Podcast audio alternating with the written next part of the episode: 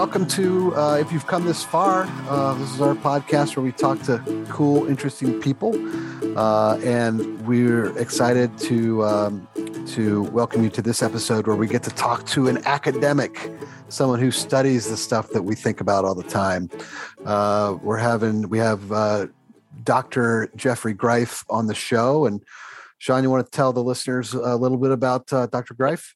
Yeah, we, we love talking to academics, right? Um, yeah, so so uh, Geoffrey, I so I found out about Geoffrey. I was reading an article in the journal that Elizabeth Bernstein was writing about friendship, and she had a quote from him in there, um, and it referenced the book that he wrote called Buddy System: Understanding Male Friendships, uh, about 15 years ago. I'm like, this guy's right up our alley based on what we do, and so he's a professor at University of Maryland.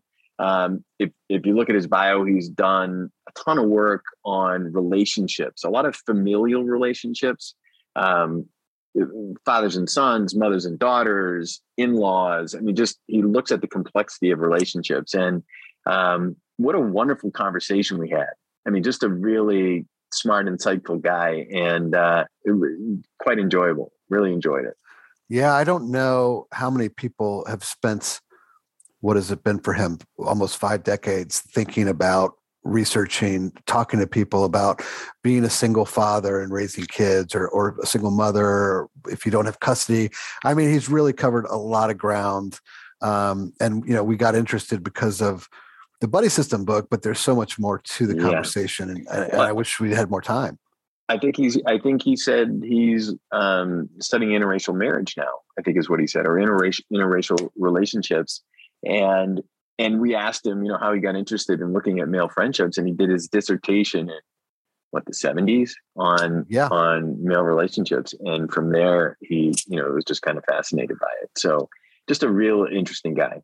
Yeah. Uh, another example, or, or uh, not another example, but this is the second interview in a row where we've interviewed someone who's had a super long, successful, illustrious career and doesn't show any signs of slowing down. Uh, I think Jeff said he's 73. Isn't that right? Yeah. Mm-hmm we yeah. asked him about retirement and he like he didn't know what that meant you know? I don't know you were kind of pushing him to retirement you were like hey how, how come, how come, you, how come you're retired now. I was like well, well uh, kind of like what i'm doing. I'm like you should really meet ed Hajim. ed's got these golf courses you can go play in retirement yeah. No he was super gracious too just a lovely lovely man right? Yeah yeah. All so right. and it was gracious for him to hang out with us. He probably like wow what did i get myself into. But I, I, I, think the listeners will enjoy the conversation. I think so too. I, I sure did. So let me start. Um, yeah. My way to you. I sent you an email after reading uh, Elizabeth Bernstein's article in the journal. Um, really, I think it was an advent of Dunbar's book about friends, and and she had reached out to you, I think, for for some commentary. Um, and I saw that uh, you had written a book about uh, understanding men friendships, which man friendships, were, which we're all about. And then you called it the buddy system. And we have this aspect of our service where we call it diving buddies, where we're encouraging men to get together one on one for Sweet. deeper dives. Sweet. Um, so I'm like, well, I got to reach out to you and ask you to come talk to Chris and I about about all this stuff, men friendship. So maybe start with um, why research male friendships. Well, I can't get into that unless I get into a little bit of my own background, I guess. That'd that, be, that'd be that would be perfect. That'd be great. Fine. So um so I began doing my I I guess going back to the late 70s, early 80s, I did my dissertation on well, I did my master's thesis in 1974 on men's consciousness raising groups. I don't know if you know about them uh, or if they were before your time, there were women's consciousness raising groups coming out of the 60s. And then that followed into men's consciousness raising groups. So while wives or partners were getting together, um, then the men said, well, we should get together too, and sort of offshoots of that. So I became, became interested in men and masculinity and gender related stuff. Um, okay. And so uh, I did my dissertation six or seven years later on fathers raising children alone following separation and divorce, single fathers with custody. Mm-hmm. Um, I'm married. I'm still married. My uh, wife was getting her PhD. I was getting my PhD at the same time. I'd take our one year old daughter around the parks and be pretty much the only guy there mm-hmm. um, and hang out with a lot of women and so on. And I said, Well, what about men who were doing this for real? Because people assumed I was a single father or divorced or a widow or, or widower or, or whoever they thought I I was. Um, I said, well, let's do a study on this, and found out there hadn't been much done on it, and was able to sort of go through parents without partners. Uh, And old, I don't know if people know about that group. I don't know if they're around to the extent that they were. A good place for single parents to meet people. They were pretty strong 40 years ago. And so I got a sample of about 1,200 fathers through them. Mm-hmm. Um, I'll speed this up. And then I did a study on mothers without custody mm. because I was trained as a systems thinker. And for every father with custody, there's obviously a mother without custody. And you get mm-hmm. into into f- feminist perspectives on men and women. Why would a woman end up without custody? What does society say about them? They mm-hmm. They are they were demonized. You must be a bad person uh, if you don't have your your kids. Um, whereas men are not seen as being bad people if they don't have their kids to the extent that women are, of course. again, right. all the way that we, you know, have our socially constructed lives. So I did some books on them. Then I thought, well, what's at the far end of this? Because I was working in the area of divorce and I was at the University of Maryland and I needed to publish. And I figured out that child abduction is at the end of that. If you can't resolve issues, there's child abduction. That opened up another vein. Um, I then got um, connected to uh, Freeman Hrabowski, who's African American and the president of UMBC. And we did two books on academically successful African American men. Followed that up five years later with academically successful African American women. I was then very much niched. You would only read those books if you happened to be in one of those those those populations. Obviously, the African American population opened up a lot more areas, but I said, let me try and broaden what I'm doing here. I'm interested in men's stuff, mm-hmm. and that's how I got into men's friendships. And that's how I got into, into couples friendships, and that's how I got into adult siblings and in-laws, and now I'm doing, doing work on interracial marriage. So that's sort of the whole swath. So it was it was sort of planned out about where can I go to sort of get some good information? I'm not yeah. the world's best researcher. So I'm better coming in at the beginning than after other people have mined the research and you got to find some you know statistically significant niche i'm very good at describing what we all know but still yep. putting it in into books and i like to joke and it's true that the three of us could go to the beach and write you know 80% of what i've written without ever doing any research. Just to some extent it's common sense. And and yeah yeah i i do find the 20% that maybe yep. people don't know about but you know i'm describing what we all sort of believe is out there. And if i find something that's really out there that's weird it probably is incorrect um, so anyway, uh, so that's how I so, got where we are. So Chris, real quick before we go back to the subject, I just want to say that uh, as a quick aside, so my son just graduated from Ohio State University, and Freeman Hrabowski was get got a honorary degree. Oh, uh, it was a couple weeks ago, that's and funny. he made some he made some comments. He was amazing. He was he a fantastic amazing. a fantastic speaker, and what a story! What a story he has. Yeah, no, he um, has a great story, and, and two of the books that we wrote together were were really really uh, very successful books for me and for him too. That's good. That's great. So small world. Yeah, yep. Jeff, I was I was just going to uh, uh, take another tangent and ask you. I, I, happen to know a little bit about defined benefit pension plans, particularly in the public sector. You've been at this a while. Um, is retirement uh, not on your radar? Because it seems like you're moving pretty fast still. Uh, I'm 73. Uh, to answer that question, uh, there's no mandatory retirement age. I, I love teaching. Yeah. Mm-hmm. Um, and yeah, I'll retire in t- two or three years. But um, you know, to quote Robert Frost, you know, the woods are lovely, dark and deep, and I have promises to keep and miles to go yeah. before I sleep. Uh-huh. Hoping, to do, yeah. hoping to do a few yeah. more things and talking to you guys is what makes this work so exciting and so much fun for me. That's, That's awesome. That's awesome. So, so, again, thank you for having me on. Yeah, no, we're excited to talk to you because so much of what you have studied and written about um, ties in directly with the things we're trying to do. Um, can I ask you what your most popular recent class has been? Uh, I teach three different classes. One is a research course on interracial families where students have to go out and interview people. I teach a PhD course on how to teach.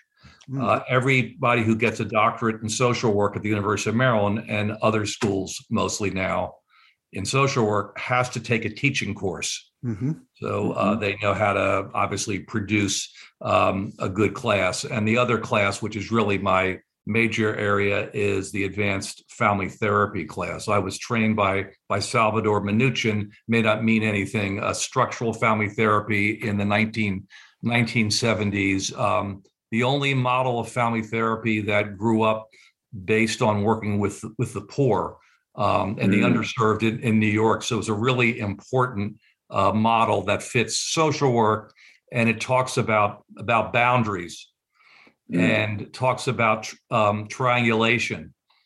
All that stuff you can see gets played into not so much men's friendships, though somewhat boundaries, but more when you get into my sibling stuff and my in law stuff on fathers in law and sons in law, mothers in law and daughters in law. A lot of stuff around boundaries, a lot of stuff around who's being triangulated um, and really how to avoid triangulation and have direct communication. Ah, so, so I'm curious. So, uh, you you did this book on on male friendships. Uh, I think it was published in 2009, and and your, the work I'm sure study was years before that. Um, done a lot of work with family since then, and I'm and I'm curious. You write about in the book. You talk about the difference between family and friends, and and and now you know, 15 years later, you've done a lot of work. It sounds like with family. Um, you know how you look at the difference between family and friends and some of the similarities and what you're seeing you know in present time can you share that with us yeah great question and i think the sibling stuff especially brings this to light but you're stuck with your family so and you're you're not stuck with your your friends unless you are ages 6 to 6 to 18 and you and you, you have to go to the high school and and you can't escape but once you get into adulthood, you can escape. I can avoid friends I don't like who say racist or horrible things. I can drop them. Say yeah. I now you can do that with family, but there's a different different price to pay. And um, you know, we can get into the sibling stuff and and men's roles and siblings and men's roles in in-law relationships. But in general, if I don't get along with my sister or brother, I I get along with them fine that I think haunts one. Uh. I think that's a shadow sort of on one's life. You like to think that if you can work out your relationships with your siblings, it's not always true. You're going to be more comfortable in intimate adult relationships. Now, that doesn't mean if you are distant from your siblings, you, you cannot have great relationships with a partner. But I'm yep. saying, you know, writ large, you, you want to be able to work on those relationships. And I cite somebody um, in the sibling book who is cut off from his his siblings, but has a very loving relationship. But he has to work at it mm-hmm. because if you're doubting your relationship with your sibling or your parents or your children, um, it can go this way. So I'm looking at with friendships and couples friendships is was the other book after the male friendship book. You look this way, we're talking horizontally. And it's interesting to consider how we match up our vertical relationships, how what I learned from my mother and father um, mm-hmm. about relationships or about men. Um, mm-hmm. did, my, did, my, father have male friends? Was right. the house full of friends, or was it like, no, this is a closed system? You're only with your family, um, maybe your immediate family or your extended family, and you keep people out, or not, or everything is open and it's great to have friends and you know it's wonderful jeff if you have friends so it's this interesting axis about the vertical stuff that we learn from our family and the horizontal the friendships and siblings are horizontal stuff do you, do you think that much much has changed changed over 15 years I'm just uh, using think, 15 years from when the when the yeah, buddy system was published. Yeah, yeah. I think that men, I, I think men in society continually are, are much more accepting. I mean, f- f- if we if we ignore the political stuff, um, yeah. you know, which which would be another talk, but the the issue around around family stuff, men are are more engaged than they were in the family. Men are more comfortable around people that are gay. I mean, all the data, it's not my data, Pew Research Center much greater acceptance of, of gay and lesbian people, mm-hmm. trans people, LGBTQ plus, yep. um, et cetera, people than there was 20 years ago, 15 years ago. Men are not as afraid of being seen as being gay if they're straight. That was one of the issues for some of the men I interviewed uh, right. uh, back in you know 12, 13 years ago. A little bit of concern about that. Um, men are more comfortable with physical expressions of love and uh, verbal expressions of love. They are still not as far along as women, and I don't uh, and I don't think that that's a problem. I don't think that we need to use women's relationships necessarily as a model for mm-hmm. men's relationships. You know, I go over to a friend's house. This is sort of the joke. And my friend and I are watching the football game, and I come home to my wife and she says, "So did he tell you that he was divorcing?"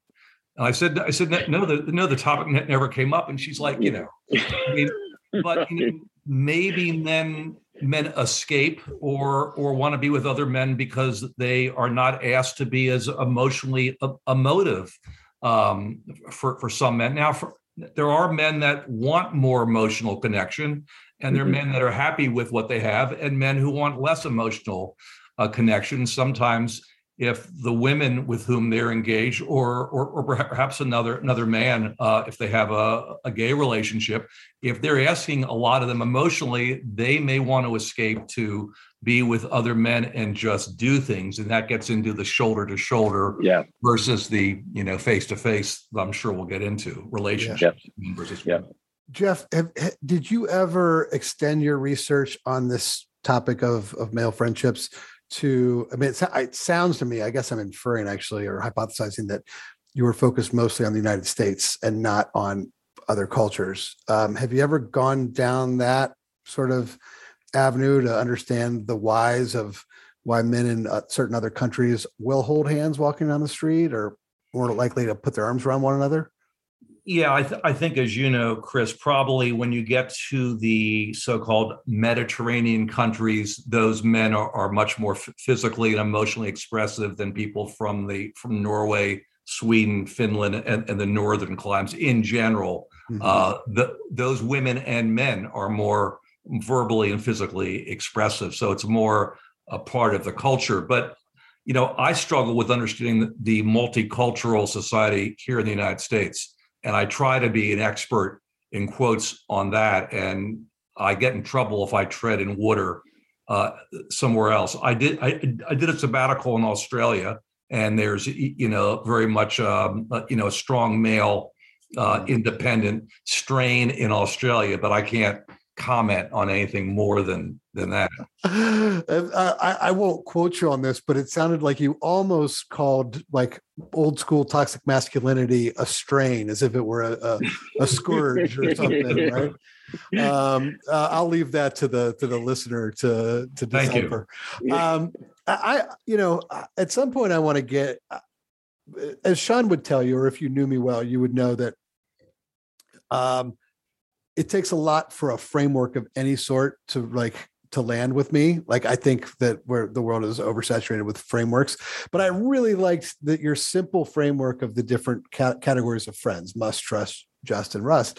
Um, I, I, I, I maybe now's not the time. Maybe we we have other ground that either of you would like to cover. But I'm curious if was I should we value those different friend categories differently in terms of their meaning in life? I well, I can only speak for myself, of course. Uh, I can't speak for other men. I mean, I interviewed at least one man who said, "I only have one friend, and that's all I need in life. He's he's everything for me." And this guy was not very connected to other people. I can't sit here and say, "No, you should have more friends." I mean, we we do know again, writ large, that people with large social networks live longer, happier, healthier lives. Now, that's true on these big panel studies. Doesn't mean that anyone listening or any or the three of us that that applies to us. So all these health studies are true with large swaths of, of people, but doesn't mean that if I'm doing, you know, I do uh, I do some some individual psychotherapy. Doesn't mean if I'm talking to somebody, my client may say, I only need one person. Okay, let's let's mm-hmm. then let's then talk about that relationship. Not, gee, Joe, you should be making more friends. You know, I'm not that that wise. Um, right. so you know, so uh, so yes, um, you know, having a lot of friendships because obviously you see people it's intellectually stimulating it's physically stimulating you get out more you and i see each other over lunch and you say jeff you know what's that mole on your forehead? You better get that removed or you say you know i just had a colonoscopy it's, it's not so bad. You, you, you need to do that for your health. And i say gee I, i've been afraid to but i'll go to your doctor. I mean that's how people take care of themselves. Um, it's it's not just the we're spending time together watching the game or going out together, we mm-hmm. look at each other from time to time and make comments. Or I just learned to, you know, keep my mouth shut around my my son-in-law. And and you say, you know, Jeff, maybe I should do that with, with my daughter-in-law or son-in-law too. That's that's the learning we get, which increases our lifespan, they tell us, because we begin to act more adaptively. Yeah. No, and, and oh, go ahead, Sean. Well, I was just going to have ask Jeff to to quickly define for the listeners those four categories of friends. Um, yeah. Could you do that real quick, Jeff? Yeah, sure. Um, so again, they are must trust, rust, and just. Um, must friends would be for me and maybe for other people a very small circle of friends. If I won the lottery or something horrific happened to a family member, I'm calling them in the first 24 hours you know, Sean and Chris, you need to know this just happened to me. We're we're going to France for the weekend, or uh, or, or I, w- I want you to stay by your phone because I'm going to need you, man. Um, you know, soon because something pr- pretty horrific has happened. I'm not obviously I don't need to fill in the blanks um, about what that would be. But then I have a large group, and that could be three or four guys. Uh, I really have to call so and so. But then I have like this other group. Maybe you guys would be in, in that group if we were living in the same city. All of a sudden, I see you in the park, or we we run to each other at a party. We had these great talks, and I really feel like I can relate to you. I can trust you. I really like hanging out with you. But we're just sort of traveling in different circles. Maybe we don't see each other. Maybe our wives don't like each other. Maybe you you work at night and I work during the day and we just never get together together planfully. But when we you know run into each other it's really great. And those are the trust friends and those are very important people. You have your rust friends who could be must or trust. These are your old friends. I just had a i just had a high school reunion. So i go back to you know seeing some of those old friends uh, and we fall back into some old patterns and i don't mind going to my high school reunion because i had a good high school experience but i understand why people uh, would not want to go back to their high school reunion. Um, you know you know J- jackson Browne said don't remind me of my failures. I had not forgotten them. Why would you want to go back to your your high school reunion if you had a, a lousy experience. You, either you didn't like yourself or your friends. And then there are people that are just friends. Maybe they you work with them. Hey if you're free do you want to grab some lunch? But you won't plan that a few weeks in advance. You will just get together with them. You know them. Maybe if you're about to go off on the golf course together and they're there you say hey you want to join me in my cart and we'll go out together. Mm-hmm. That's awesome. Thanks for asking that question, Sean, because I, yep. I kind of uh, glossed over that. Um, I guess, uh, you know, part of the source of my question is, is I'm always, you know, I, there's a distinction between sort of academic research and applied research, right? And so, and I know that your intention was not to say in sort of a Dunbar-esque way, everyone should have 5% of their friends as must friends and seven, right? But there's also that old saying like if you can't measure it you can't fix it so in the course of therapy or, or counseling or anything like that is should we be doing some assessment of of our relationships according to this framework? Would that be helpful in any way?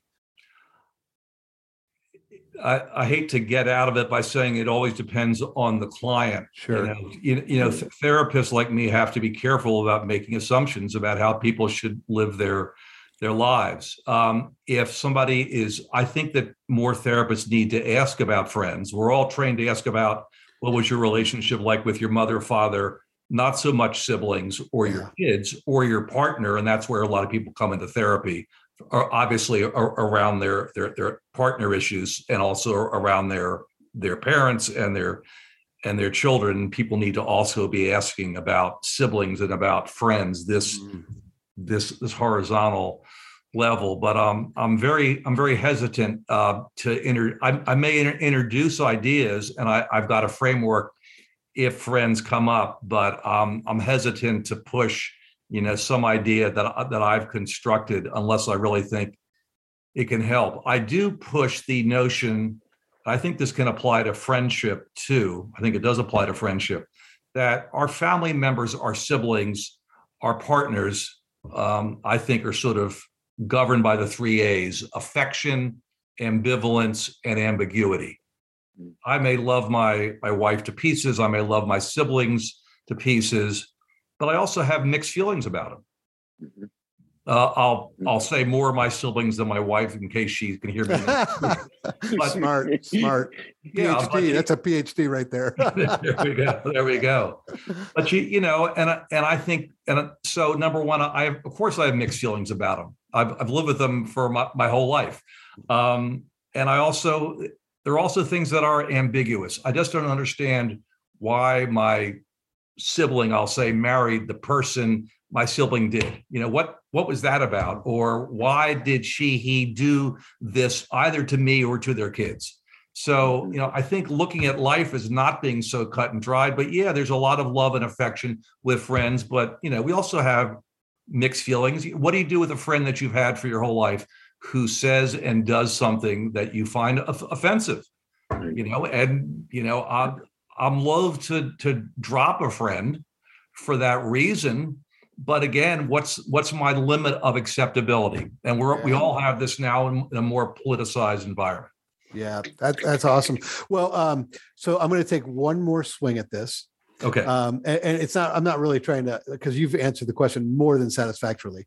But as you were doing this research, or maybe after you published the book, did you evaluate your circle and and did you identify anything that you wished were out of balance or you thought was out of balance or you wished you could work on yeah and this is where a case study can really change a life and we get away from interviews with 300 people but you read a sentence from somebody. I mean again it's it, it, it's it's obvious the the role model of ruth bader ginsburg or, or martin luther king you know or george washington those are all role models about how, how to live one's life. So, um, certainly, one of the things I changed was somebody said to me in an interview that um, if I'm someplace and with some guys or people and they are running down my friend, I used to be quiet about it.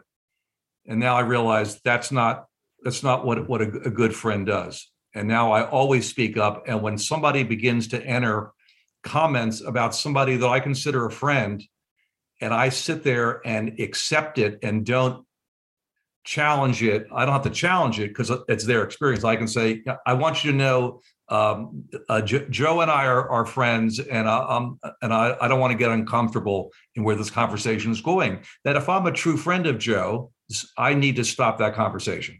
So mm-hmm. that's one of the things that I, I, learned immediately from listening to some of the interviews. Mm-hmm.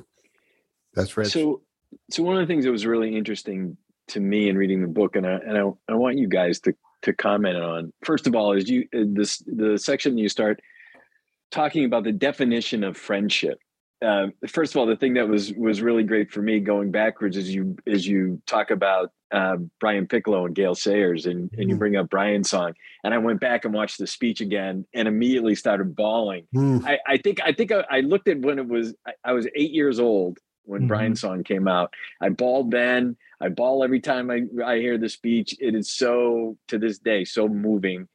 Um, but one of the things that was was interesting to me as I read the different men talk about their definition of friendship is is a lot of um, talk about trust and loyalty, and and I have to be honest with you guys, those, those two words didn't really resonate with me when I think about friendship.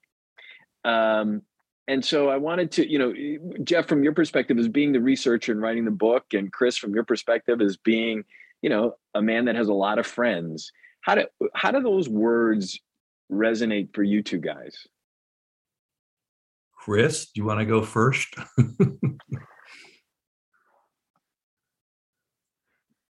Uh, well, I mean, gosh, Jeff, you really, you really pawned that one off pretty gracefully. Um, I, I, I teach, so it's my job to ask you. yeah, right. I'm, I'm, happy to go first. Yeah, why uh, don't you go first? Because whatever you have to say is going to be smarter than what I'm about to say. No, so. that I that I doubt. But let's let's admit it, it may be different. How about that? Fair enough. Um, I did not want to get in the position of, as a researcher, nor would I as a clinician, in defining what friendship means to to you or or mm-hmm. to anybody. Mm-hmm. I don't I, I, don't know what friendship is, so I I asked them, and that's where uh, a lot of the guys said that trust was very important and being loyal. There's an interesting sort of niche in there in that guys said two things that are maybe opposed to each other. One is I like a friend who will tell me to my face, you know, what, yeah. what they're thinking. I, yeah. I, I, like that. But then I like a friend who, who, if we're in the room together, he'll have my, my back. Mm-hmm. Yeah. Well, those are not necessarily in the same place. Mm-hmm. Right. You know, if, right. if you want me to tell you the truth, then I, I think you're, you're, you're being, being an idiot right now, which means I may not have your back. Mm-hmm. Yeah. So, so there's sort of that thing. I think part of it is like, I'm tough, so I can take it uh, mm. is that thing. And I think I want my friends to, to tell it to me too, but I want them to do it in a way that I can hear it. Um, so that's where the honesty comes in, and that's where the loyalty comes in. I think if you're loyal and we're in a room together, I, I know you're going to have my back, and I can I can trust you, and that's where the mm. honesty comes in too. So there, mm-hmm. I think they may be maybe parallel, and men may not realize it, or men just may go back to that that's part of the ambivalence or that's part of the ambiguity of friendship. Mm. All right, Chris, so I'm going to punt it back to you now, man. Well, that was a, I mean, you, you helped me clarify my thinking. I, I do think that there's a, a little bit like masculinity, there's an arcane understanding of what loyalty means. I think a lot of men might think loyalty means you got my back no matter what. And as you just highlighted, Jeff, like if you're really a trusting, caring, empathetic, curious, non judgmental friend, you're going to have my back. But if you screw up, I'm going to make sure I tell you that too. And so I'm with you, Sean. I mean, it's it's it's a confusing it's not confusing, but but but there's more nuance there than just saying, "Hey, trust yeah. and loyalty is all you need." You know. Yeah, yeah, yeah. And and and as you guys were saying, even prior to that question, I mean, this idea of um, communication and and there was a lot of particularly older men talking about being understood and and um, and, and I guess in the nature of communications, in the in in talking and in listening, and um, sharing back with the person that you're engaging with, um, being understood. I to me that one resonated really well. Maybe that's because I'm maybe that's because I am an older guy, but but that as far as the depth of, of, of friendship means that we're really engaged and connected at some level because we're we're striving to understand each other which seemed to me to be, in my definition, would be more important than these concepts of, of trust and loyalty. It's also interesting to cons- also interesting to consider that we don't really get into well is that need to be understood being met by a by a significant other by a by a partner male or female and so if i feel understood um, i'm heterosexual married to a woman if i feel understood by her can I sit there and say, you know, this guy I'm hanging with doesn't really understand me, but it's it's okay because I get that need met by my wife. Mm-hmm. Um, so we, I think we need to look at men as part of a of a system too, and this is where some of the differences between men's and women's friendships come in too. And not my research, but other research says that women tend to turn to other women to to, to talk because men are not trained as well to, yeah, to yeah. listen. Well, so uh, to your point, Sean, like uh, being mis or being understood, I agree that that feels good to be understood. Mm-hmm. Um, but I feel like a foundational requisite to that is having someone who is empathetic, who who cares about your story, who wants to know your story. And this is a, a lead into a question for you, Jeff, because you have looked at sort of both women and men on this issue and even your your your your quip quippy example about oh we went and watched the game and I have no I had no idea he was getting divorced right? Um, is is the empathy muscle in women sort of inherently stronger than in men? Do they mm. care more about other stories? Do they want to know what ails their friends more than men want to know what ails their friends? I think so. It seems like it doesn't it? Like all the evidence that all three of us have collected would suggest that Right. So is right. it, but is that is that nature or is that our conditioning? I mean, you right. you talk about gender in the book a little bit. I mean, you get to that question. Right. Um, I, I'm, yeah, I'm just saying the. I mean, again, when I when we, we just finished our, our, our research, Michael Woolley and I on the on the on the mother-in-law, daughter-in-law, father-in-law, son-in-law, the, the, the in-law relationship book. Women are much more central sons-in-law say they're closer to their mother-in-law than and to their father-in-law. Mm-hmm. It's like, and and I'm looking at this, you know, I'm very much aware of these gender roles, and I'm looking for men to be, you know, much more there. And they're just the data just isn't there to, to support that. Yes, though, they're much more there than their fathers were. just mm-hmm. are not quite, well, you know, yeah. on in the same place. And maybe we shouldn't try to be. I mean, that's the other other question. Why is that necessary? I I don't know. Maybe you know, there's some things about men's friendships that that women said that they admire. Mm-hmm. They, they admire that sometimes men don't don't process things as much, and yeah. and things get get done. Or when there's a dispute, men don't tend to hold on to it as long, and they, they let it go at right. some at some point. I, I remember my father saying he had a huge fight with uh, with one of his friends, and then sort of they began talking.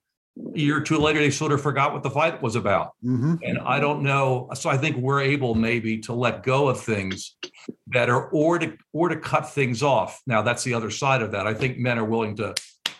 Sorry, mm-hmm. guys, this is over. I'm I'm out of here. And women want to process it more and say, even if we can't be best friends, can we still be good friends? Or even if we're not going to date anymore, can we at least still stay in contact i think men for better and for worse say i'm sorry i'm out of here and that that's a problem in in family yeah. With, yeah. where because obviously male absence is a real issue in in, in families well I, it's funny because i was going to ask you when your book that suggests that women could benefit from more shoulder to shoulder friendships is coming out um, of course i know that's not true but um, but but but but i guess where i'm going with that is we have to acknowledge that there is some value in shoulder to shoulder relationships, right? And and just watching a game and drinking pints of beer. Yeah. Especially if that's what you you want and you can find that buddy to to do that with. What's what what's the problem there? I mean, I don't mm-hmm. if if some I'm not going to ascribe meaning to someone's life. Um, mm-hmm. so if they're if they're happy having that beer and maybe they have a very intense job or maybe they have a, a child at home with special needs. Maybe they have a partner, man or woman with special needs, um, and they need to, to get away and have some space. And, and and women obviously do that too. There's a lot of lot of Mother's Day stuff uh, last year, especially during COVID. With what should you get for mom for Mother's Day? You should give her the day off. Uh-huh. And then then then along comes Father's Day. What should we give father? I heard nobody suggest you should give him a day off. Like, well, and I, and I want to get to the shoulder to shoulder uh, uh, point because in in looking at um, there's a variety of of men's organizations around the world actually that are very focused on shoulder to shoulder activities. I think there's one in in the UK that I saw. They're all about building huts. I think is what they called it, and and mm-hmm. that's where they have developed a relationship with common work, shoulder to shoulder. And so it's not just drinking beer and watching TV. It's it's about actually doing things, accomplishing things. Um, which would be very traditionally male, right? I mean, accomplishing things. Well, I mean, I mean, I mean, just just to go, back in history, keep in mind, yeah. shoulder and shoulder stuff is what helped us a civilization to survive, yeah. because it was the men who would go out together and hunt uh, hunt the saber toothed tiger. And if you and I, you know, Chris or Sean are going out for for hunting, we're not we're not looking at each other. You know, we're right. we're looking out, and if we're if we're defending the village from from the next village who wants to come over and and t- take over our land or our or our fire we're we're looking out so we're we're shoulder to shoulder while women are taking care of I may be oversimplifying the food and the children and looking at each other over the fire, cooking the food. We're we're protecting everybody. So there's a, a lot of survival stuff that goes with that. And I, I don't want to forget to get into the the, the two other issues are around masculinity. There are two images of masculinity. There's that knight in shining armor who's strong, the best sports person, uh, the gladiator, etc. That has a, a, a real appeal as masculinity. But the other role of masculinity is a silver tongued bard, the guy who is wooing the woman uh, the, the, the Don the Don Quixote. Uh, I'm, sorry, the Cyrano de Bergerac, mm-hmm. who is is wooing the, the, the woman up there in the tower with with mm-hmm. a silver tongue, and he gets the he gets the girl too, as as mm-hmm. does the guy. Those are very guy on, on the horse. Those are very different images of men of, of masculinity, but they both end up in the same place. I, I did want to say though, if if there's a saber tooth tiger, we may not be exactly shoulder to shoulder. I may be just a little bit behind you, Jeff. So, as far as as far as defending, so you know, just you know, just FYI, you could you, you could lead the charge. I might be just behind you. I only all. I only have to be able to run faster than one. right. right. Um, if we can go back to uh, you know, must trust Just and, and Rust again. I have a sort of a, a one-off question. Mm. Um, I'm curious if you and your colleagues have given any thought to this. The question involves social media, right? And for all the harm social media, and and by the way, you mentioned a reunion. You, you I think you just had. I'm headed to my 30 year college reunion this weekend. Really looking forward to seeing all of those different levels of friends. But I have found there to be at least a glimmer of good that comes from social media, which is to sort of knock the rust off of those rust friendships. Um, it doesn't elevate those friendships into one of the other categories, um, but I, I, I, it, it does seem to to be serving a, a beneficial purpose in that sense. Is there absolutely? Have you guys looked at social media and its influence on friendships, and does it do net more harm than good, et cetera?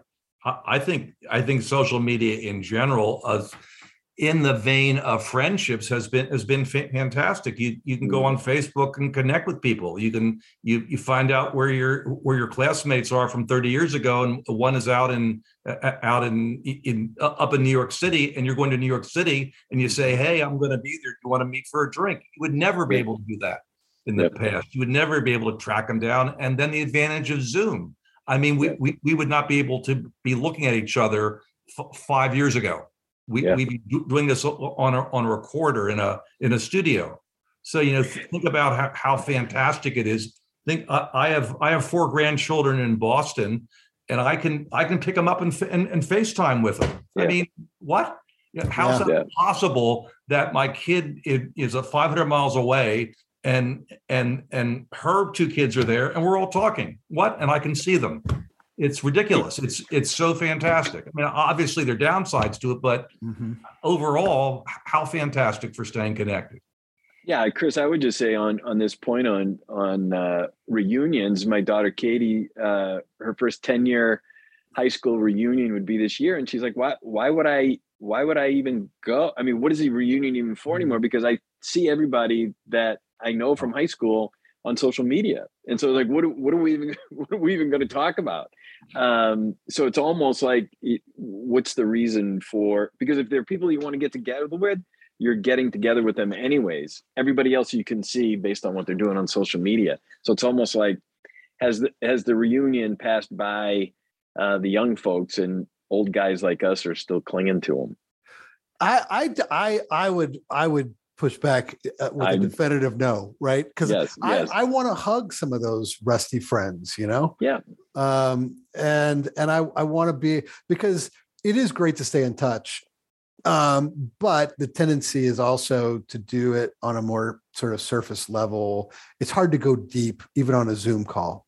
Um, but anyway, I mean, I, I, I, I you know me, I, I differ. I, I think, you know, over the last couple years, I've developed 60 friendships in in all four categories well maybe not rust because it's only been a couple years but in three categories um, all via zoom and and so i feel like those right. um, back to the definitions of what a friend is i mean i feel like it's been it's been pretty deep engagement um, mm. and the technology has been a has been a platform for that yeah. I know at least one man who who went into treatment and said he felt more comfortable doing it on Zoom than in person. He was he was very very unsure about going into treatment and he felt he wouldn't be revealing as much of himself uh, if he if he was on Zoom. So interesting. So yeah, yeah. Again, yeah. whether or not that's that's five percent of the population or or twenty five, yeah. I don't know. But there certainly are men and humans that are going to fall into that category too. Sure. It's contextual, sure. like you said before, yeah. right? right? Depends on yeah. the person. We have a few minutes left um, where, uh, and at the end, Jeff, we like to ask people just three sort of cute little questions like inside the actor studio. But before we go there, I want to give you an opportunity to, to to say anything. I mean, I know this book is now 14 or 15 years old, but uh, you want to say anything else about any of your uh, other upcoming work or? Let me just clarify one thing about the shoulder to shoulder, face to face that we sort of touched on, but did not clarify as clearly as we did must, rust, trust, and just. That is that I write in the book that uh, men tend to construct friendships shoulder to shoulder, and women tend to construct friendships face to face. Women tend to feel more comfortable face to face, and men will get together with friends and do something, either watch sports or play sports from the interviews that we did. So I just want to clarify that, which means when I got to my couples friendships book, you would have, and if we're talking about heterosexual couples, sometimes the male partner would feel himself pulled into a face to face couples conversation that he didn't feel necessarily comfortable with. Mm-hmm. Um, mm-hmm. So either you're going to get together with another couple and do face to face stuff or shoulder to shoulder stuff, and somebody's going to mm-hmm. feel mm-hmm. feel different things. So it's just interesting to think about, you know, what people feel comfortable with. How women uh, in that research tended to try and make friends for their husbands.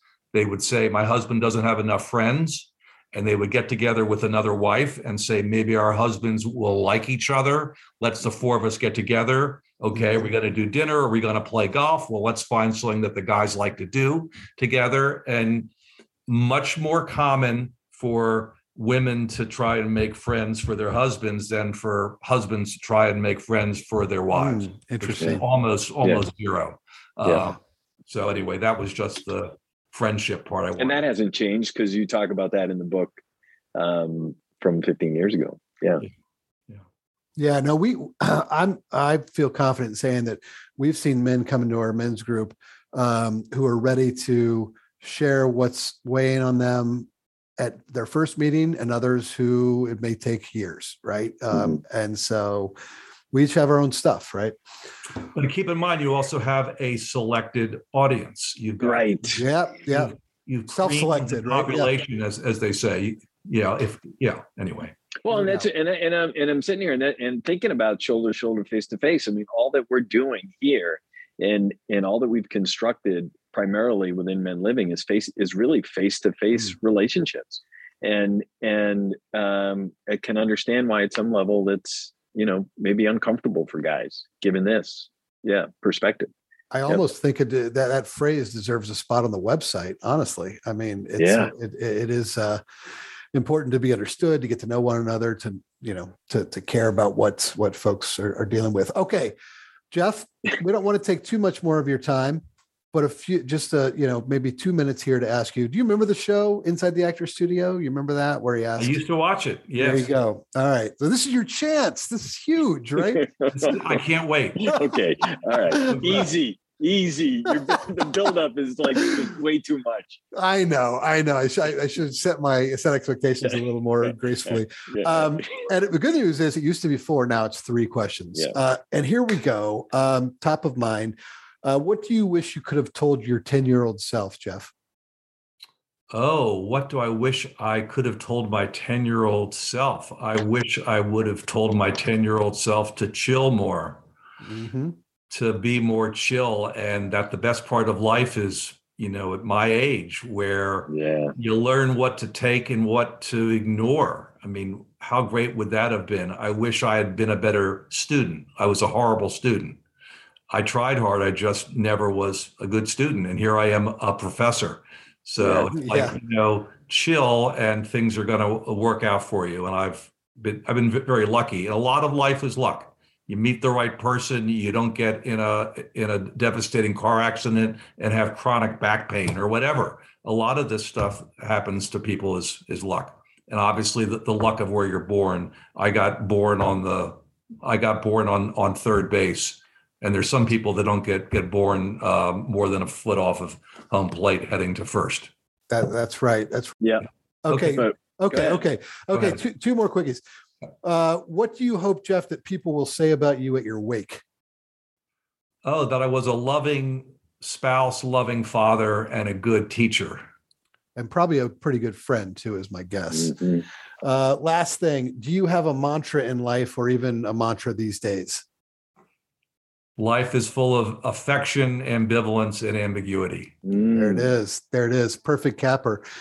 Uh, Jeff, it's been a pleasure. You guys Um, have been great. What a great uh, interview and great job. Great work you guys are doing. Thank you so much for including me in it. Loved it, Jeff. Thank thank you for joining us. this is Chris. Thanks again for joining us on this episode of If You've Come This Far. And this is Sean. Remember to check us out at menliving.org.